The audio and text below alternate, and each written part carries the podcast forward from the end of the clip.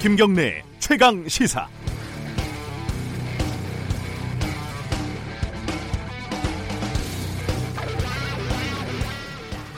대한민국에서 가장 속 편한 직업, 음, 어떤 게 생각이 나십니까? 제가 검색을 해보니까요, 음, 공무원, 교사, 국회의원, 뭐 이런 쪽이 많이 언급이 되고요. 심지어 뭐 격투기 선수 표도르의 경호원이다, 뭐 이런 재밌는 의견도 있네요. 어, 표도르 선수가 한국에 왔을 때 얘기인 것 같습니다. 근데 제 생각에는 정규직 대학 교수가 아닐까 이런 생각이 듭니다. 어, 대학이라는 작은 왕국의 왕이라는 제일 중요한 점, 이걸 빼더라도요, 정치적인 혹은 사회적인 참여와 발언이 다른 어느 직업보다 자유로운 게 바로 대학 교수입니다. 그런 특혜를 주는 것은 대학 교수들이 학문의 자유, 사상의 자유의 최전선에 있는 사람들이기 때문입니다. 근데 이렇게 자유를 주다 보니까요, 아무 말이나 해도 된다고 여기는 기회주의자가 나오기 마련입니다. 어, 연세대 류석춘이라는 교수가 수업시간에 위안부는 일종의 매춘이었다, 이런 말을 했다고 합니다. 어, 역사적 사실에 대한 논쟁은 있을 수 있습니다. 하지만 피해자 집단이 실제하는 사안에 대해서 말할 자유가 있다고 함부로 말을 하는 사람은 표현의 자유를 논할 자격이 없습니다. 학문이고 사상이고 표현이고를 다 떠나서 조심하고 신중하게 처신하는 것이 그냥 사람과 인간의 기본적인 도리 아니겠습니까? 더군다나 이 일을 제기하는 학생에게 매춘을 경험해보라, 이런 취지의 황당한 말을 했다고 하는데, 농담이든 진담이든 사리분별이 안 되는 사람의 발언인 것은 확실해 보입니다. 어, 류석춘 교수의 괴상망측한 발언은 교수라는 직업이 얼마나 속편한 직업인지 다시 한번 입증하는 사례가 될 수도 있었지만, 학생들과 동문들이 파면을 요구하고 시민단체에서 법적인 배상까지 청구한다고 하니까 아마 정반대의 사례가 될 수도 있겠다, 이런 예상도 해봅니다. 구월 이십삼일 월요일 김경래의 최강시사 시작합니다.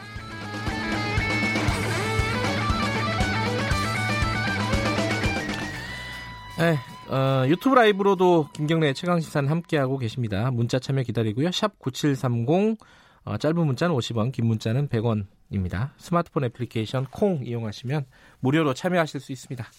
주요 뉴스 브리핑부터 시작하겠습니다. 고발 뉴스 민동기 기자 나와 있습니다. 안녕하세요. 안녕하십니까.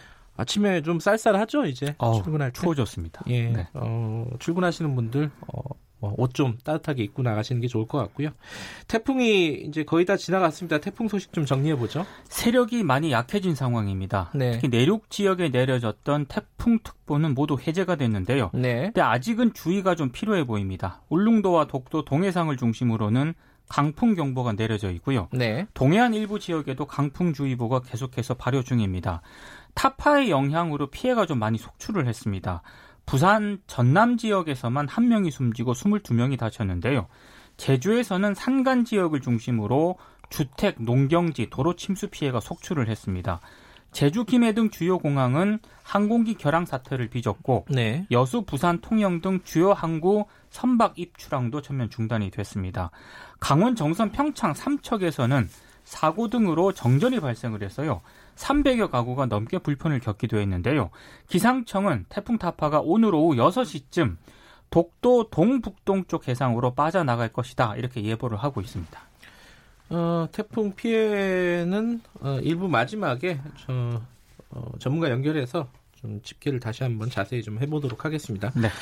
아까 제가 오프닝에서 말씀드렸는데 유석춘 교수의 부적절한 발언 때문에 파면 요구가 확산이 되고 있다고요? 지난 십구일 연세대 발전사회학 수업 도중에, 네. 위안부와 관련해서 직접적인 가해자는 일본 정부가 아니다, 위안부는 매춘의 일종이다, 이런 얘기를 했습니다. 네. 학생들이 반발을 당연히 하지 않았겠습니까? 그러니까 한 여학생에게 궁금하면 매춘 한번 해볼래요? 지금도 그래요? 이렇게 말을 해서 물의를 빚기도 했는데요. 네.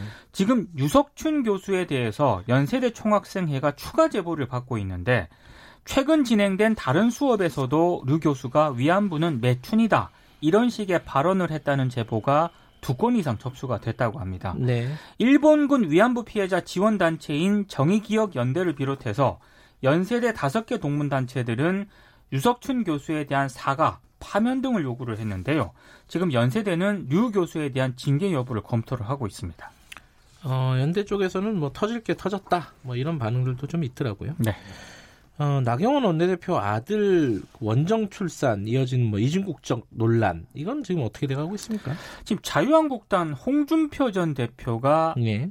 전선에 뛰어들었습니다. 네. 나경원 원내대표를 향해서 아들 이중국적 여부를 밝히라 이렇게 요구를 했는데요. 지난 이십일 일 자신의 페이스북에 예일대 재학 중인 아들이 이중국적인지 여부만 밝히면 이 논쟁은 끝난다 이렇게 밝히면서 이번 논쟁은 검찰의 고발까지 됐고 조국 자녀에 대한 강도 높은 수사가 진행되고 있기 때문에 형평상 그냥 넘어갈 수 없는 사건이 됐다 이렇게 지적을 했습니다. 네. 나경원 원내대표가 어제 국회에서 기자들을 만났는데요. 홍 전 대표 발언에 대해서는 언급할 생각이 없다 이렇게 얘기를 했습니다. 나 원내대표는 지난 주말 광화문 집회에서 문재인 대통령의 딸과 아들, 조국 장관의 딸과 아들, 황교안 대표의 딸과 아들, 그리고 자신의 딸과 아들 모두 다 특검하자 이렇게 주장을 했는데요. 민경욱 의원은 홍준표 전 대표 주장에 대해서 내부 총질은 정만 이롭게 할 뿐이다 이렇게 비판을 하기도 했습니다. 네, 그 자유한국당에서는 총선을 겨냥해서 민부론이라는 걸 발표했다고요? 어제 황교안표 경제정책 청사진 네. 이걸 발표를 했는데요. 아, 캐주얼한 복장으로 황교안 대표가 단상에 올라서 눈길을 좀 끌었습니다. 제시한 정책들을 보면 크게 네 가지 정도 됩니다. 경제 활성화, 경쟁력 강화, 자유로운 노동시장, 지속 가능한 복지 이렇게 네 가지 정도 되는데요. 어, 법인세 인하라든가 상속세법 개편, 배임죄 엄격 적용, 네. 일감 몰아주기 규제 완화 이런 내용들이 포함이 됐거든요. 친기업적인 정책이 대부분입니다. 네. 반면에 노동 문제와 관련해서는 노동자를 노동귀족과 진짜 노동자로 구분을 했고요. 노동시장 유연성 확대, 그리고 파업기간에 대체근로 전면 허용, 직장 점거 금지 등이 제시가 됐습니다. 그러니까 과거 정부에서 실패했던 친기업 반노동 정책을 다시 전면에 내세웠다. 이런 비판도 일각에서 제기가 되고 있습니다. 민부론이라고 하면 이제 국부론에서 따온 거겠죠. 네. 어, 스티브 잡스처럼 이렇게 어, 프리젠테이션을 하는 모습을 보여줬는데 네. 어, 유권자들한테 어떻게 다가갔는지는 뭐 평가의 지점들이 각자 있겠죠. 조국 장관 관련된 수사도 좀 정리를 해볼까요? 지난 이십 일 서울대 공익인권법센터장을 지낸 한인섭 한국형사정책연구원장을 검찰이 피고발인 자격으로 조사를 했거든요. 네. 한 원장은 이천육 년부터 이천십삼 년 서울대 법학연구소 산하 인권법센터장을 지냈습니다. 지금 조국 장관의 딸 아들이 이 증명서 발급과 관련해서 검찰이 허위로 발급을 했다라는 그런 의혹을 갖고 있는데요. 이와 관련해서 한인섭 원장이 영향력을 행사했는지 그리고 이 과정에 조국 장관이 개입했는지를 물은 것으로 지금 전해지고 있습니다. 네. 근데 언론 보도가 좀 나뉘더라고요. 일부 언론은 한 원장이 모른다, 기억나지 않는다 이렇게 보도를 한, 한, 지금 한 것으로 지금 전해지고 있는데 예. 또 일부 언론을 보면 한 원장이 검찰이 무리한 수사를 하고 있고 기소 여건도 갖추지 못했다 이렇게 예. 주장했다 이렇게 보도를 하고 있습니다. 둘 다 얘기했을 가능성도 있어요. 그렇습니다. 예. 예. 검찰이 지난 이십일 일에는 경남 창원의 웅동학원을 추가로 압수수색을 했고요. 네. 그리고 조국 장관 선친이 대표였고 웅동학원 공사를 수주했던 고려종합건설에서 조국 장관이 이사로 재직한 사실이 확인이 됐거든요. 네. 조국 장관이 지난 이 일 기자회견에서 고려종합건설 경영에 관여하지 않았다. 네. 이렇게 밝힌 적이 있기 때문에 조금 배치되는 그런 주장입니다. 네, 어, 뉴스 브리핑은 오늘은 여기서 좀 마무리해야겠네요. 뒤에 인터뷰 드릴 예정이 돼 있어서요. 네. 자, 오늘 고맙습니다. 고맙습니다. 어, 고발 뉴스 민동기 기자였고요. 김경래 최강시사 듣고 계신 지금 시각은 일곱 시 삼십사 분입니다.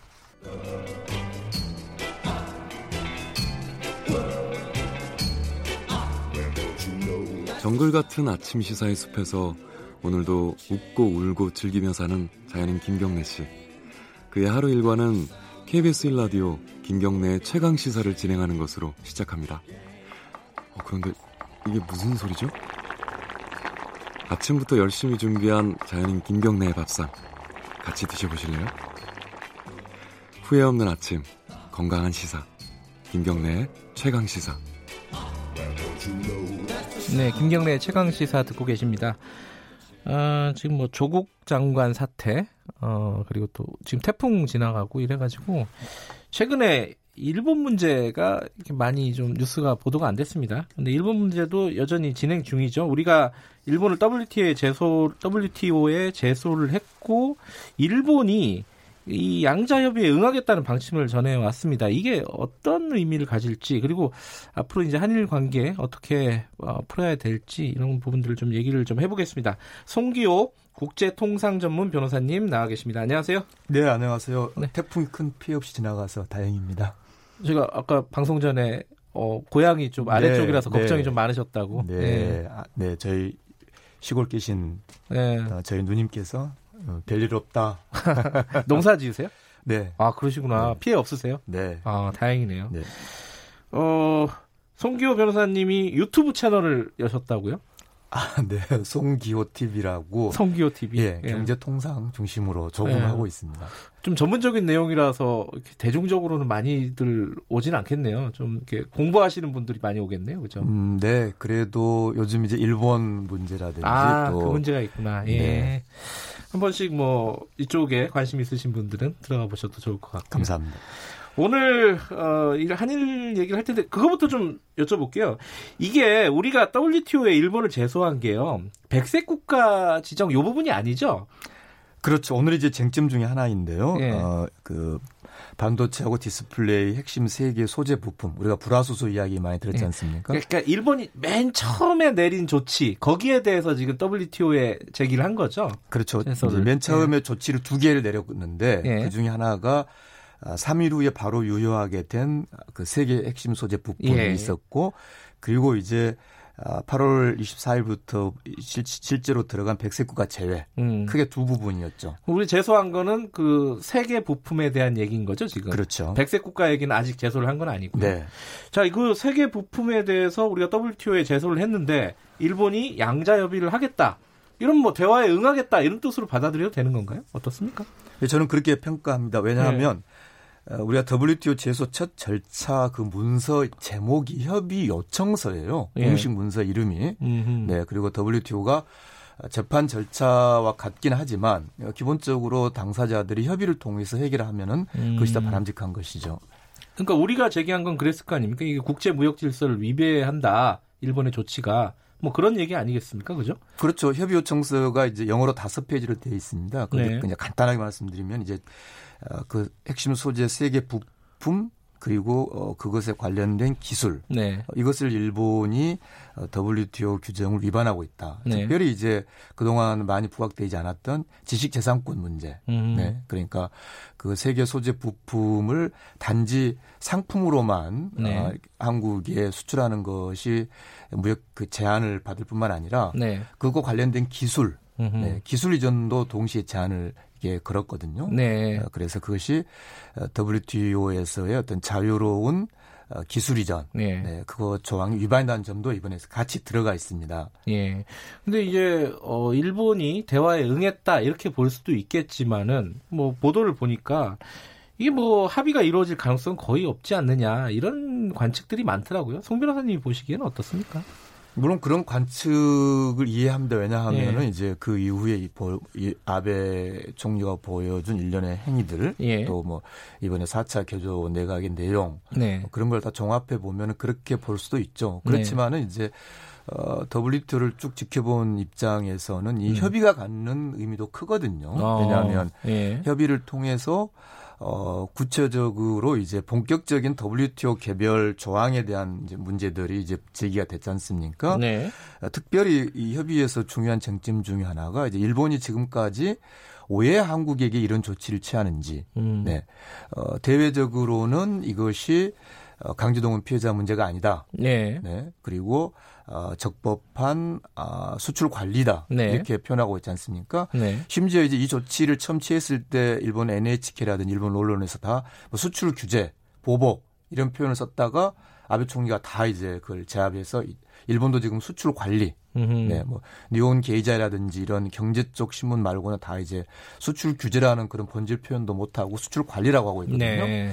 근데 일본이 그렇게 수출 관리라고 이제 대내외적으로 하고 있는데, 네. 그럼 그 이유가 뭐냐는 거죠. 음. 왜 갑자기 네. 한국의 반도체 세계 소재 핵심 부품에 대해서 이렇게 개별허가로 수도꼭지를 잠궜느냐. 그 이유를 이 협의 단계에서 뭐라고 설명할지가 굉장히 중요한 쟁점입니다. 네. 그러니까 아베 총리가 이제 일본 국회의원들이 문제 제기를 한 데 대해서 공식 문서로 개별 기업 간의 거래 문제이기 때문에 밝힐 수 없다고 공식 문서로 답변했거든요. 네. 그 개별 기업 간의 거래라는 게 그러면 이제 일본 수출 기업의 문제지 않습니까? 기본적으로. 그러네요. 음. 그러면 그 일본 수출 기업으로 하여금 일본의 이른바의 수출 관리 규정을 잘 따르도록 하면 될 일이지. 네. 한국의 중요한 반도체 산업에 이런 핵심 소재를 묶어버렸단 말이죠. 어, 이러한 본질적인 쟁점을 이 공식 협의 절차에서 어떻게 일본이 어, 뭐라 그럴까요? 어떤 방어한다고 그럴까요? 네. 그것도 굉장히 중요한 쟁점이기 때문에 이 협의가 뭐 마치 뭐 극히 희박하다. 음흠. 그냥 어떤 의례적인 절차다. 저는 그렇게만 볼 일은 아니라고 봅니다. 그래요. 그, 그러니까 그 근거로 그런 얘기를 하더라고요. 그러니까 예컨대 이 일, 한일 간의 어, 이 대화에 응하는 급을 보면은 한 과장급 정도가 나오는 거다. 뭐 이런 식으로 설명을 하던데 어떻습니까? 이건 맞는 얘기예요? 과장급이 낮은 급이 아니죠. 더블유티오의 아, 네. 이 협의 단계라는 거는요. 네. 네. 저희 변호사들이 예를 들어서 어떤 사건이 있어서 상대방이랑 협의할 때 네. 뭐 거의 변호사들이 주로 하는 것이지 음. 뭐 어떤 당사자 책임자들이 하는 것은 아닌 것 아니지 않습니까? 예, 예. 더블유티오 협의라는 것은 그 실질 내용을 가지고 예. 더구나 이제 공식적인 이런 협의 절차가 개시됐다는 것이 저는 음. 의미가 있다라고 봅니다. 그러면 실제로 여기서 협의가 되면은 재판까지는 안 넘어가는 거죠? 협의에서 일정한 어떤 음. 어, 방향 예. 또는 협의를 더 연장할 수도 있고요. 네. 더블유티오 규정에서 아, 연장도 가능해요? 예, 음. 더블유티오에서 이제 육십 일이라고 되어 있지만 예. 그 이후에 이제 우리가 지금 먼저 이 제소 협의 요청을 했기 때문에 어, 협의에서 어떤 결과가 나올지 또 협의를 어떻게 더 진행할지는 우리가 주도권을 가지고 있는 것이고요. 네. 어, 설령 협의에서 당장 어떤 결과가 육십 일 내에 안 나온다 하더라도 어, 정식으로 재판부 패널이라고 네. 합니다만 그 판정부 설치를 요청할 것이냐 문제도 결국은 우리가 주도권을 가지고 있는 상황이죠. 네.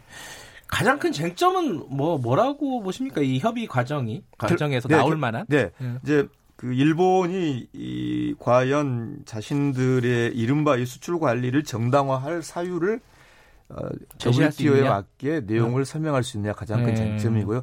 또 이제 우리의 과제 중에 하나가 아까 처음에 말씀하셨다시피. 이제 우리가 이번 일을 겪으면서 우리 국민들이 이른바 전에는 몰랐던 화이트 리스트라는 말을 듣게 됐잖아요. 예, 예, 많이 예. 나왔잖아요. 예. 근데 막상 그 중요한 내용이었던 일본의 화이트리스트 조치. 네. 그러니까 반도체 세계에는 이제 이를테면 삼성, 뭐 엘지 이렇게 대기업 중심의 어떤 문제였다면 백색 국가 화이트리스트는 우리 경제 전반, 우리 중소기업 전반에 영향을 미치고 있는 사건이지 않습니까? 네. 그래서 이 협의, 협의가 계속되는 기간 중에 일본이 우리에게 한 백색 국가 제재 조치에 대해서도 우리가 더블유티오에 제소할 것인지 으흠. 그 문제에 대한 우리 어떤 판단이 또 하나 남아 있습니다. 예.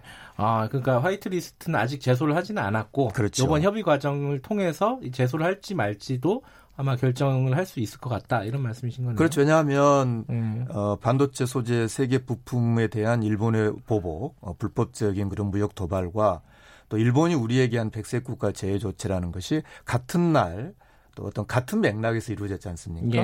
그런데 예. 이 중에서 우리가 지금 하나만 제소를 걸었잖아요. 예. 그렇기 때문에 이 협의 기간 중에 음. 이것들이 다 한꺼번에 결과적으로는 어떤 큰 전략을 같이 세워야 되지 않을까 생각합니다. 근데 이제 우리나라도요, 이제 일본의 조치에 대한 맞대응으로 뭐 일본을 화이트리스트에서 제외하는 조치도 이제 취했고요. 예, 했죠. 그리고 뭐 지소미아 같은 것들을 폐기를 했단 말이에요. 예, 이게 종료를 다, 종료를 시켰죠. 아, 종료를 예. 했는데 예. 이게 다 연결되는 연결되는 문제죠. 네. 이 협의 과정이라든가 뭐 이후에 만약에 이제 예. 실제로 뭐 재판까지 간다면은 예. 이런 부분들이 좀 우리한테 또 불리한 정황이 될 수도 있지 않을까라는 이런 생각도 드는데 어떻게 보십니까? 예, 우선은 예. 어, 포괄적 한일 군사정보협정 지소미아라고 예. 하는 또 그리고 우리가 일본에게 취한 백색과 제외는. 예.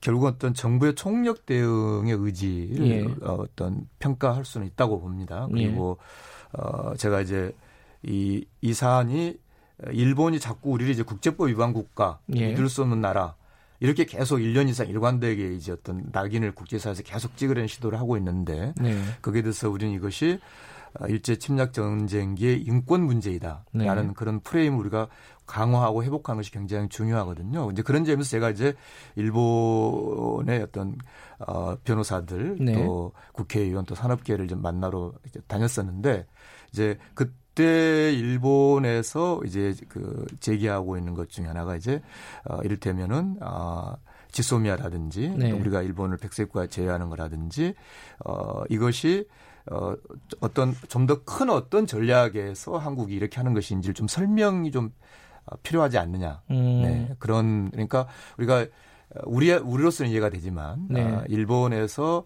어, 우리하고 같이 하려고 하는 일본 네. 시민사회 쪽에 대해서는 한국 정부의 그런 어떤 총력 대응 의지라든지 또 이 인권 문제 프레임을 좀 더 적극적으로 알리는 것이 필요하다는 그런 음. 느낌을 받고 왔습니다.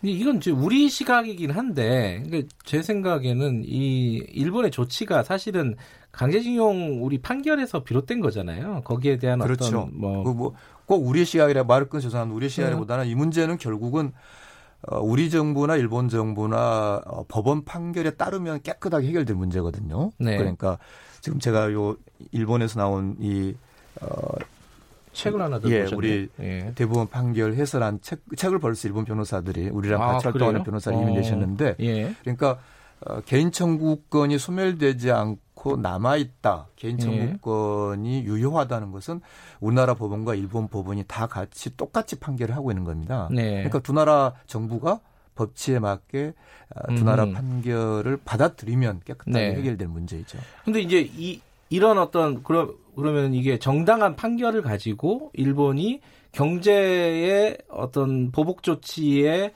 근거로 삼은 거잖아요. 그런 얘기를 실제로 많이 해, 했었고 공식적으로 아니라고는 했지만은 사전에 그런 얘기를 많이 했잖아요. 그렇죠. 그, 뭐 어, 과거사라든지 이런 네. 문제를 그 이 부분이 이제 이 더블유티오 협의 과정에서 좀 밝혀지면은 우리한테는 좀 유리한, 유리한 정황이 되겠네요. 이 부분은. 그렇죠. 그러니까 이 배경에서 결국은 네. 이제 일본이 악용을 하고 있고 부당하게 어, 저는 이제 이게 아베의 어떤 재판 불복 사건이라고 저는 그렇게 부르고 싶어요. 아, 네. 왜냐하면 본질적으로는요. 우리, 예, 우리 예. 법원 판결이 있었고 일본 기업이 우리 법원 판결에 응소해서 네. 소송을 쭉 해서 네. 최종적으로 졌지 않습니까? 네. 그러면 진 피고가 법원 판결을 이행하면 되는 거거든요. 네. 그리고 이행할 의사도 있었고요. 네. 근데 이제 아베 총리가 다른 의도를 가지고 따르지 마, 음흠. 이행하지 마라고 한 거지 않습니까? 네, 그런 결국은 이 협의 과정에서 이제 그 밑바닥에 있는 아베가 악용하고 있는 강제동원 피해자 문제, 네. 네, 이 문제에 대해서 좀 준비가 필요하다. 우리도 음. 준비가 필요하다. 무슨 음. 말씀드리고 싶냐면 어, 이제 우리 서울 변호사회에서 한일 국제 공동 심포지움을 일본 변호사들이랑 네. 했는데 그때 우리 피해자 문제들이 이제 심포지움에서 말씀하셨던 문제 중에 하나가 이제 우리 사회 내에서 네. 특히 우리의 정부와 피해자 사이에서 이 강제동원 피해자 문제를 어떤 원칙에서 해결할지에 대한 대화가 좀 더 필요하다. 네. 이런 말씀이 나왔어요. 예. 그렇기 때문에 한편으로는 더블유티오 협의 절차를 우리가 잘 활용하면서 네. 또 그리고 대외적으로는 이것이 일본이 주장하고 있는 이른바 국제법 위반이라는 그런 프레임을 네. 우리가 국제 인권 문제로 지속적으로 강화하면서 네. 동시에 우리는 이것을 우리 내부의 합의, 네. 강제동원 피해자들과 대화 그리고 강제동원 피해자 문제를 즉 우리 법원도 이 강제동원 피해자의 권리가 남아있다는 것을 최종적으로 판단해 준 거지 않습니까? 네. 그러면 이제 우리 정부도 법원 판결 후에 그러면 이 피해자의 인권 문제를 우리 국가가 어떻게 지원하고 구제하고 보장할 것이냐. 이 영역이 남아있거든요. 네. 이것을 위해서 우리 피해자들과 먼저 더 많은 대화 음흠. 그리고 우리 사회 안에서 강제동원 피해자 문제 어떻게 풀어갈지, 풀어갈지에 대한 합의 음흠. 이 절차도 우리가 지금 같이 진행을 하는 것이 필요하다고 음. 말씀드리고 싶습니다. 아 이게 단순히 한일 간의 싸움 이것뿐만 아니라 내부적으로도 네. 할 일이 있는 거거든요. 그렇죠. 그렇죠. 지금 이제 음. 일본의 그 변호사회 회장이 네. 전체 일본 변호사 대표 조직인 법정 대표 조직 회장이 한국에 와 있어요. 예. 그래서 이 문제를 우리 변호사회하고도 좀 대화를 할 텐데 그런 음. 어, 두 나라 변호사회가 인권을 중심으로서 이 해결 원칙을 세워보려고 합니다. 그런데 음. 그러기 위해서라도 우리 사회 내에서 강제동원 피해자 문제를 우리 사회가 어떻게 풀어갈 음. 것인지에 대한 그런 우리 예. 내부의 합의도 필요하다고 음. 말씀드리고 싶습니다. 아까 이제 여러 번 나온 문제긴 하지만 일본도 어쨌든 법원에서 개인의 청구권은 살아있다라는 걸 확인을 했다. 그렇죠. 네. 이건 뭐 한일 간의 법원은 다 확인을 한 부분이다. 네. 예. 예, 뭐 다시 한번 좀 상기시키는 의미에서 여쭤본 거고요. 예, 오늘 말씀 감사합니다. 네, 고맙습니다. 예, 송기호 변호사님이었습니다. 김경래의 최강시사는 여러분의 참여를 기다립니다. 샵 구칠삼공으로 문자메시지를 보내주세요. 짧은 문자 오십 원, 긴 문자 백 원. 콩으로는 무료로 참여하실 수 있습니다. 네, 김경래 최강시사 계속하고 있습니다. 이 어, 태풍 피해 그리고 주말에 화재 사건도 있었죠. 관련된 얘기를 김유식 한국국제대 소방방재과 교수님 잠깐 연결해서 중요한 사항 몇 가지만 좀 짚어보겠습니다. 안녕하세요. 네, 안녕하세요. 태풍 타파 피해가 예상보다 어땠습니까? 좀 많았던 편인가요? 아니면 그래도 좀 괜찮았던 편인가요? 그 대, 대비를 많이 하고 그랬기 때문에 네. 올해 했던 보다는 조금 음. 많이 줄어든 게 아닌가 보여집니다. 예. 한 명이 사망했고 뭐 이런 소식이 들리던데 이게 태풍 때문이다 아니다 이런 약간의 설왕설래가 있더라고요. 예.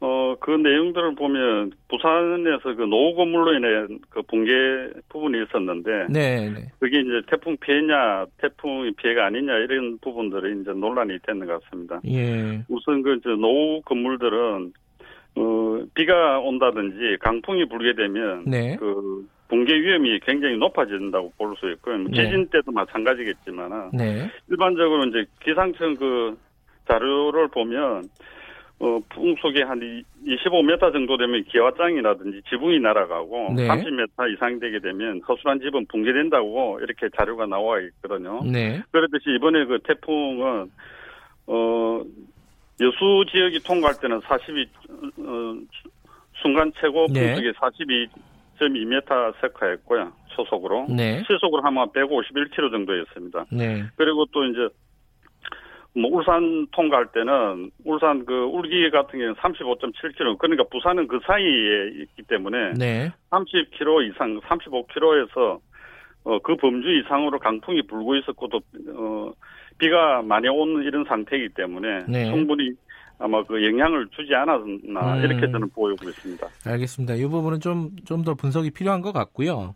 네. 근데 어제 그 동대문 제일평화시장 불이 나서 한참 좀 안 꺼지고 힘들었습니다. 그죠? 이번 네. 이번 화재는 어, 어 어디 그러니까 재래시장의 그 취약한 구조 뭐 이거라고 볼 수 있나요? 어떻습니까?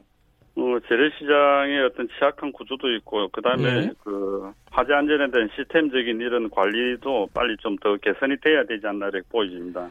우선 이제 재래시장 부분들을 보면, 네. 그 물, 그 상가들이 촘촘히 있는 이런 부분들이고, 네. 그리고 또 이번에 그 평화시장 화재도 보면, 전체 건물이 그 육천 건, 어, 칠천 건물에 삼 층에서 화재가 발생했는데, 네. 그 삼 층, 칠천 건물 전체를 보면 다 의류 이 상가였거든요. 네. 그리고 뭐 뉴스에도 나왔지만은 그 이 의류 시장에 그 가을이나 겨울을 대비 그 판매를 대비해서 많은 의류들이 적재대가 있고 네. 그 진열대가 있는 상태였다는 이런 내용들이 많이 나오고 그랬는데 의류 네. 같은 경우 불이 연소가 한번 되게 되면 쉽게 그 접, 진화가 어려운 이런 상태가 됩니다. 음. 한벌 있을 때는 괜찮은데 누적이 때가 네. 있다든지 이렇게 촘촘히 있을 때는 불이 붙게 되면 위에 화염을 보고 소방관들 화재 진압을 하면 우선 불은 꺼지지만 불씨는 밑에 있기 때문에 아하. 다양한 연기가 발생됩니다. 예. 그러다 보니까 화재 소방관들도 연기로 인해 가지고 활동하는 게 굉장히 제약 어, 제한적이고, 예. 또 이제 그 화염이 안 보이다 보니까 초기 진화가 된 걸로 생각하고 음. 또 나오는데 연기가 차니까 어쩔 수 없이 또 거기 계속 있을 수도 없고 예. 또 진화한 과정이 이렇게 반복되는 상황이 아닌가 이렇게 보여지고 첫째는 그 한 시간 만에 진화가 됐는데 그 새벽 여섯 시쯤에 다시 또 재발화가 됐다고 그랬거든요. 예. 이것도 마찬가지로 그 섬유들이 어류 시장에서 발생되는 이런 혼소 화재들의 영향이 아니었나 이렇게 보여집니다. 이게 뭐, 화재 원인은 아직 정확하게 안 나왔죠? 예, 예, 이거는 뭐 나중에 국가수 음. 쪽하고 화재조사반에서 확인을 하겠지만, 일반적으로 우리가 그, 이 재래시장의 화재들을 보면, 네. 뭐 기본적인 원인들이 우선 화재 원인에 대한 것들을 알아야 되는데, 예. 어, 원인들을 보면 점화원이 가장 기본적인 사항인데, 물리적, 기계적 요인들도 있고, 그 다음에 예. 화학적 요인이 있고, 전기적 요인이 있는데, 여기는 또 그 새벽 시간대이기 때문에 네. 뭐 물리적 화학적보다는 전기적 요인들이 크질 않았나 이렇게 음. 보입니다. 아직까지 밀폐 구조나 이런 데는 보면 그 또 어류 시장이고 열기가 있고 이러다 보니까 선풍기나 아니면 콘센트 뭐 이 관련 쪽에 접속 접 불량이라든지 예. 이런 요인이 될 수 있었고요. 또 그 의료 관련 쪽에는 보면 문제 같은 게 많이 있기 때문에 이런 네. 요인들이 적은 점화원에도 쉽게 불이 붙을 수 있는 이런 상황이라고 보입니다. 예, 알겠습니다. 이게 뭐 앞으로 이런 유사한 화재를 방지하기 위해서 여러 가지 노력이 필요할 것 같습니다. 오늘 말씀 여기까지 듣겠습니다. 고맙습니다. 네, 감사합니다. 김유식 한국국제대 소, 소방방재과 교수님이었고요. 김경래 최강시사 일 부는 여기까지 하겠습니다. 잠시 후 이 부에서 뵙겠습니다.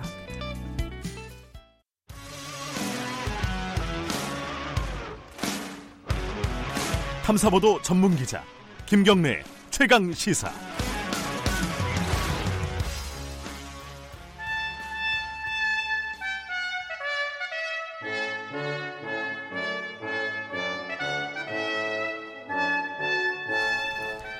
네, 김경래 최강시사 이 부 시작하겠습니다. 어, 원래 매주 월요일 박지원 의원과 함께하는 고품격 정치 토크 박지원의 정치의 품격 예정돼 있는데 오늘은 안 오셨습니다. 그래서 전화로 연결해 보겠습니다. 어디 계신지. 박지원 의원님 안녕하세요. 제주에 있습니다. 아니 그 태풍 왔는데 제주에 왜 가셨어요? 어, 선박회사에서 예. 어제 그제 걱정 없이 출항한다고 해서 아하. 약 팔십여 명 워크숍을 왔는데 예. 합쳐가지고 이박 삼일간 제주도 수입에 기여를 했고 또 우리는 우위를 다졌고 재밌게 보냈습니다. 아니 그 그런데 비, 참, 비, 비행기 타고 오시는 거예요? 배 타고 오시는 거예요? 배 타고 아 그래요? 왔었는데요. 예. 어, 참 제주는 특이하게 예. 그 많던 비와 바람이 오늘 아침 보니까 말끔히 없어졌어요. 아 그래요? 다행이네요. 푸른 가을 하늘 아주 좋아서 네. 우리 목포 일행은 저녁 비행기 기다릴 수 없어서. 완도 경유해가지고 목포로 가고 음. 저는 다 출발한 건 확인하고 제 비서관과 함께 비행기로 서울에 가겠습니다. 아. 그래서 오후 네 시 출연 예정인 케이비에스 사사건건은 출연하겠습니다. 아 그래요? 아, 예, 예. 조금 그 아쉽네요. 사사건건만 출연하시고. 근데 아니, 같은 케이비에스니까 그래도 케이비에스를 위해서 가는 거예요. 그 낮에 예. 낮에 있는 예. 어, 뭐 방송은 출연 못합니다. 아 그러시구나. 아예 출연 못하는 거죠.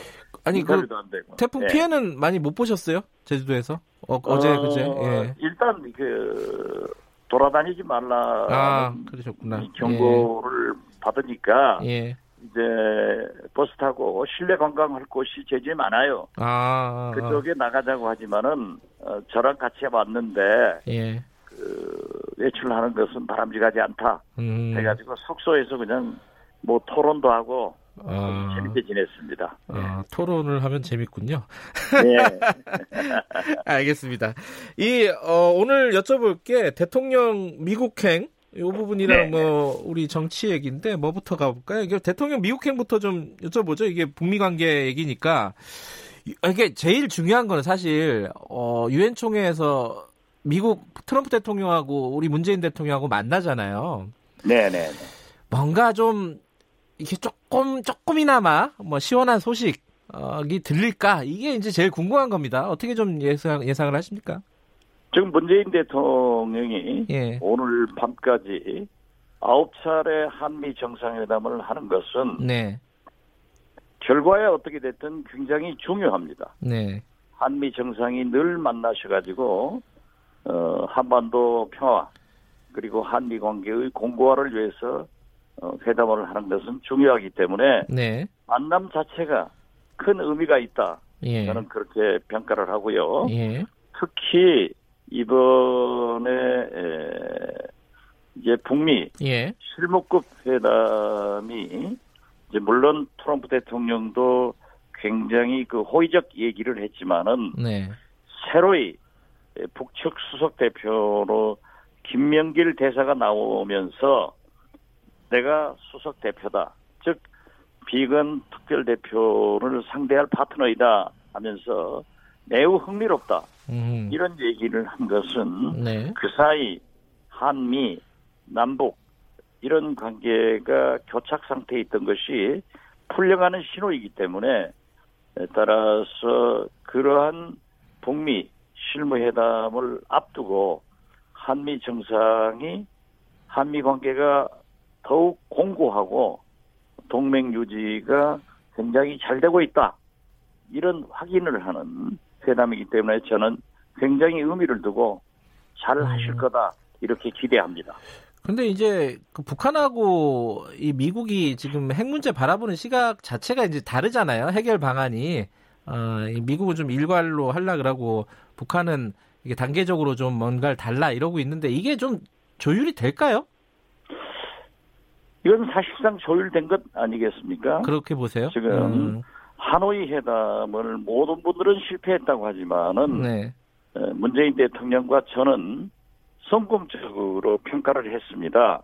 왜냐하면은 미국도 네. 그들이 내놓을 수 있는 카드, 북한도 그들이 내놓을 수 있는 카드를 전부 다 내놓은 겁니다. 음흠. 그래서 미국은 일괄 타결, 완전한 핵 폐기를 주장했지만은 네. 북한은 처음부터 단계적 행동 대 행동 이걸 강조하다가 이제 그 사이에 서로 실무적 차원에서는 비난을 했지만은 네. 두 정상은 계속 애정 관계를 확인하고 있었습니다. 음. 그러나 이제 북한이 미사일을 수차례 발사하면서 자기들의 국내 안보 국방이 튼튼하다는 것을 그 그들의 인민들에게 확인했고 또 어떤 의미에서 보면은 우리 한국과 일본에도 과시를 했기 때문에 네. 지금 또 북한 북, 미국의 북한에 대한 경제 제재 압박이 극심하니까 경제적으로도 어려움이 있거든요. 네. 또 여기에 트럼프 대통령도 내년 대통령 선거를 앞두고 유일하게 민주당과 차별할 수 있는 것은 내가 김정은과 이러한 관계이고 비핵화를 달성할 수 있는 대통령이다. 이걸 심기 위해서 여러 가지 이해관계가 맞아떨어졌기 때문에 저는 팔 말 구 초에 북미 실무회담이 있을 것이다 음. 라고 했지만은 그건 조금 틀려가지고 약 이십 일 후에 예. 이제 구월 말에 있기 때문에 저는 물론 북미 실무회담에서 모든 것이 해결되지는 않습니다. 예. 앞으로도 난관이 있을 거예요. 예. 그렇기 때문에 저는 우선 북미 실무회담이 되고 네. 여기에서 지금 북한이 우리 국민들이 염려하는 코리아 패싱, 네. 문재인 패싱을 계속 강조한 북한이지만은 결국 북미 실무회담과 그러한 성과를 내기 위해서는 우리 정부의 역할, 문재인 대통령의 역할이 크기 때문에 네. 트럼프 대통령도 사전에 문재인 대통령과 어, 합의를 해서 정상회담을 하는 거고 북한 김정은 위원장도 한미 정상회담에 대해서는 비난하지 않지 않습니까? 네. 그래서 이해관계도 떨어지는 그런 좋은 회담이다. 저는 그렇게 평가를 합니다. 그런데 우리는 약간 부담스러운 부분이 이제 방위비 분담금 협상이 이제 있고 그리고 지소미아 관련해 갖고 미국 쪽 어, 여론이 안 좋잖아요. 이 부분은 이제 뭐 트럼프 대통령하고 만나가지고 어떻게 좀 정리가 될까요? 트럼프 대통령은 우리 대한민국뿐만 아니라 네. 그들과 가장 가까운 일본에도 네. 또 나, 나토에도 전부 다 방위비 분담을 굉장히 인상할 것을 요구하고 있기 때문에 네. 사실 우리 문재인 대통령도 지구상에서 유일한 분단 국가이고 네. 우리는 세계에서 가장 큰 미군 기지를 우리 세금으로 어, 만들어서 미국에 제공하고 있기 때문에 네. 또 실제로 우리는 많은 군사 무기를 일본에서 수입하고 또 일본 상업 상업 베이스만 하더라도 우리가 미국에 내는 로얄티 네. 지적 소유권이 얼마나 많은 돈을 내고 있습니까? 그리고 비행기 등 사실 돈 남는 것은 전부 미국에 사오거든요. 음흠. 우리가 팔 수출 미국으로 수출하는 것은 어떤 의미에서 보면은 조립한 것에 불과합니다. 네. 그렇기 때문에 저는 처음부터 트럼프 대통령이 아메리카 포스트 주장할 때 우리도 코리아 포스트 주장을 해서 그러한 수치를 제출하고 네. 우리가 분단 국가로서 미국의 국익을 위해서 한반도에 주둔하는 미군에 대한 부담 음? 이러한 것을 제시해가지고 설득을 해야 된다라고 했기 때문에 네. 그것도 피할 수 없는 겁니다. 예. 그래서 이번에 문재인 대통령의 방미는 방위 및 분단 면에서도 뭐 미국이 요구하기 때문에 어느 정도 인상은 불가, 불가피하겠지만은 최소한 인상의 폭을 줄일 수 있도록 노력해야 되고 네. 사실 지소미아는 굉장히 한미일 공조의 군사공조의 상징입니다. 네. 이번만 하더라도 북한의 발사체에 대해서 그 공조가 되지 않으니까 조금 어려움이 있었던 것으로 알고 있습니다. 네. 그렇기 때문에 처음부터 미국은 지소미아의 파기를 안 했으면 좋겠다 하는 의견을 냈지만은 저부터 그렇다면은 미국이 이 화이트리스트 배제를 일본에도 좀 의사표시를 해달라. 네. 그런데 최근에 와서는 스틸웰 미 국무성 차관보는 적극적으로 한일 관계의 개선을 위해서 나서겠다 이렇게 표명을 하고 미국에서도 그러한 우려를 가지고 있기 때문에 이번 한미 정상회담에서도 트럼프 대통령이 지소미아 등 한일 관계를 개선하는 그런 안을 논의할 것이고 그러한 결과를 가지고 어, 트럼프 대통령이 아베도 설득해서 한일 관계가 정상으로 돌아갈 수 있는 그런 계기가 만들어지기를 저는 바라고 있고 네. 아마 우리 국민들도 모두 바라고 있을 겁니다. 알겠습니다. 이 옆에 안 계시니까 말을 끊기가 힘드네요. 저도요. 예. 국내 문제로 안 넘어가려고 가급적 말씀을 답변을 드리게 합니다. 그러신 것 같아가지고. 예. 조, 조국 장관 얘기 좀 여쭤보려는데 시간이 많지 않아서 짧게 좀 여쭤볼게요. 그 지금 검찰 수사가 어, 정경심 교수 쪽으로 이제 거의 마무리 단계로 가고 있습니다. 아, 검찰 수사 결과를 어떻게 좀 예측해서 이게 뭐 말은 무성했지만 밝히는 게 별로 없을 것이다 이런 예측도 있고 아니면 뭐 표창자 위조라든가 아니면은 뭐 펀드의 정경심 교수의 관련성 이런 부분이 입증이 될 거다 이런 예측도 있는데 어, 박지원 의원님 의견을 좀 듣고 싶습니다. 저는 줄기차게 조국 장관의 네. 문제에 대해서 개혁의 방점을 찍어서 네. 지지를 표명했습니다. 네. 그러나 청문회에서 많은 의혹을 제기하기 때문에 이 두 개의 조국이 있지 않느냐라는 네. 것을 지적하면서 청문회 전에 이미 시민단체 보수파 시민단체에서 네. 고발해가지고 압수수색 등을 어, 검찰이 했기 때문에 네. 우리 당정청에서 검찰을 비난하는 것은 옳지 않다. 네. 또 한국당이 뭐 삭발투쟁 등 이렇게 장애투쟁을 하는 것도 옳지 않다. 네. 따라서 검찰 수사를 지켜보는 것이 제일 합당하다. 예. 그래서 여러 가지 검찰 수사가 진행되고 있고 또 이것이 간헐적으로 보도되고 있기 때문에 여러 가지 염려하는 것도 사실 음. 이 불안한 미래도 있습니다. 네. 그렇지만은 지금 현재 검찰 수사가 진행 중에 있기 때문에 네. 신상 문제에 대해서 예민한 예. 이러한 문제에 대해서 제가 얘기하는 것은 바람직하지 음. 않고 예. 검찰 수사를 지켜보자 음. 저는 그런 것을 가지고 있고 예. 그 결과에 따라서 네. 저는 검찰도 믿고 조국 장관도 믿습니다.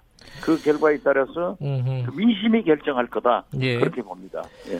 이 부분은 지금 딱 잘라서 얘기하시기는 좀 힘든 상황이다 이런 말씀이신 것 그렇죠. 같고요. 검찰 수사 예. 내용이 지금 곧 진척이 되고 있는데 예. 이건 누구도 얘기를 해서는 안 될 문제이고 그 결과를 보고 예.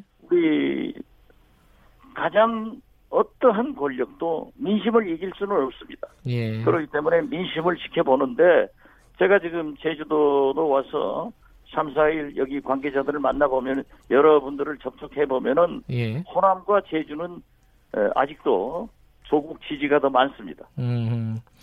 저기 나경원 원내대표 아들 얘기요. 뭐 원정 네네. 출산 의혹이라든가 뭐 이중국 쪽 논란이 있는데 이 부분은 뭐 어떻게 수사 고발을 했는데 이거 어떻게 진행이 돼야 되, 된다고 보세요? 이 부분. 홍준표 대표는 밝혀라 이렇게 얘기했는데 전 대표는 예. 밝혀야죠. 밝혀야 된다. 음. 왜 조국은 밝히고 나경원은 밝히지 않는가? 음. 이런 문제가 있습니다. 예. 그렇지만은 가장 바보스러운 일을 한 것은 황교안, 나경원 대표입니다. 국회 예. 여기에서 싸우건 코피가 터지건 해결했어야 됩니다. 예. 그렇지만은 이분들은 법조인 출신들이라서 그런지 모르지만은 국회 여의도의 운명을 검찰 서초동으로 보냈습니다. 예. 패스트트랙 밝혀야 될 것 아닙니까? 네. 그리고 정경심 교수를 조사하지 않고 기소를 했다고 하면은 지금 한국당에서는 나경원 대표가 검찰 수사도 경찰 수사처럼 응하지 마라. 검찰에서 기소할 거예요. 음. 그랬을 때 어떻게 비난하겠습니까? 예. 그리고 지금 현재 모든 사람들이 모든 걸 밝혀내고 있지 않습니까? 예. 또 시민단체에서 고발됐지 않습니까? 예. 왜? 조국은 캐고 나경원은 덮고. 예. 그래서 우리 여의도가 쑥대밭이 된 겁니다. 음. 검찰의 칼끝에 우리 모두가 몰아나는 겁니다. 예. 박지원도 뭐가 잘못 있으면 밝혀야지 어떻게 숨길 수 있겠습니까? 예. 그걸 숨기고 패스트트랙도 봐준다고 하면은 윤석열 검찰이 아닙니다. 조국에 대한 칼은 강하고 예. 나경원한테 패스트트랙한테 강한 칼은 무디다고 하면은 국민이 공정한 검찰로 보겠습니까? 예. 밝혀야죠. 예. 알겠습니다. 박지원 의원님. 그리고 이러한 것은 예. 한국당이 자업자득했다. 예. 특히 황교안, 나경원의 리더십이 이러한 정치권의 불행을 가져오게 했다. 이 책임을 면치 못할 겁니다. 알겠습니다. 박지원 의원님 작전대로 국내 얘기는 얼마 못했습니다. 여기까지만 감사합니다. 하겠습니다. 고맙습니다. 감사합니다. 예. 예. 정치의 감사합니다. 품격 박지원 의원이었습니다.